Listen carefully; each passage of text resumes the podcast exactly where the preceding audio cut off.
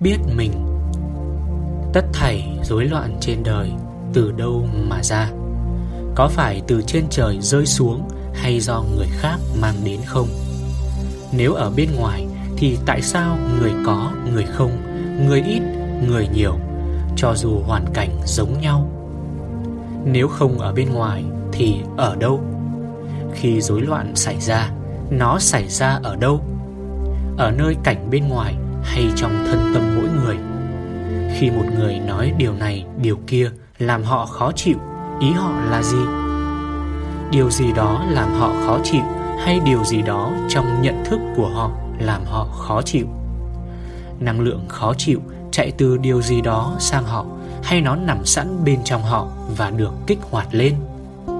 Điều gì đó khiến năng lượng khó chịu bùng lên?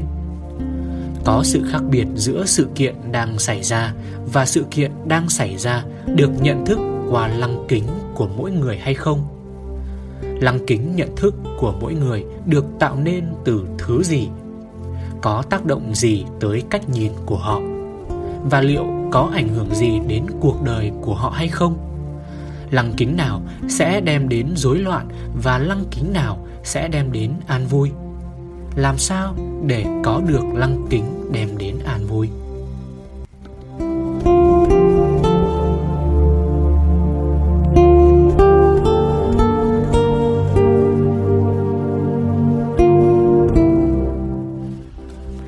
Hiểu mình.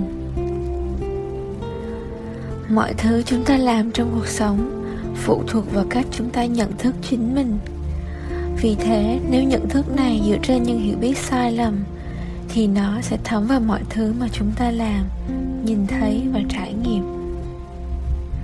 Bất cứ nhận thức nào dù thiên về tiêu cực hay tích cực, tốt hay xấu, được hay mất, về tôi hay của tôi, nếu không dựa trên nền tảng sự thật, cuối cùng đều dẫn đến khổ đau một người có thể nhận định mình là người tốt và trở nên dễ chịu hơn lạc quan hơn ở thời điểm này. Vẫn có thể sụp đổ và đau khổ ở một thời điểm khác. Một người rất nhiệt huyết, rất khí thế vì đã tìm ra sứ mệnh của cuộc đời mình. Vào một thời điểm nào đó, vẫn có thể hoang mang, bế tắc ở một thời điểm khác.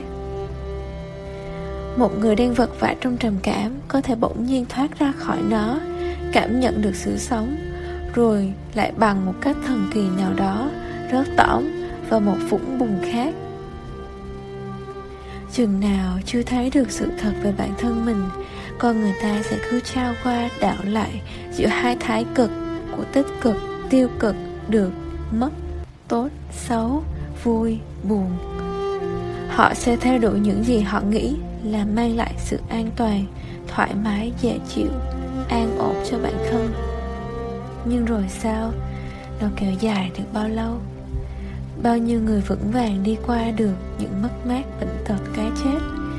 Ngay cả những người đang tràn đầy niềm tin về chính mình ở hiện tại và nghĩ rằng sẽ không còn gì đánh gục được bản thân nữa, lại có thể hoảng loạn khi cầm trên tay bản án của một căn bệnh nan y.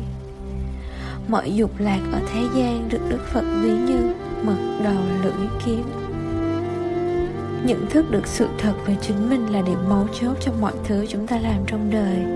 Từ xa xưa, những bậc trí đã luôn nhắc đi nhắc lại hai từ biết mình. Nhưng đây chẳng phải công việc dễ dàng. Một số người nghĩ rằng đạt được bình an, tĩnh lặng trong nội tâm là đã biết mình.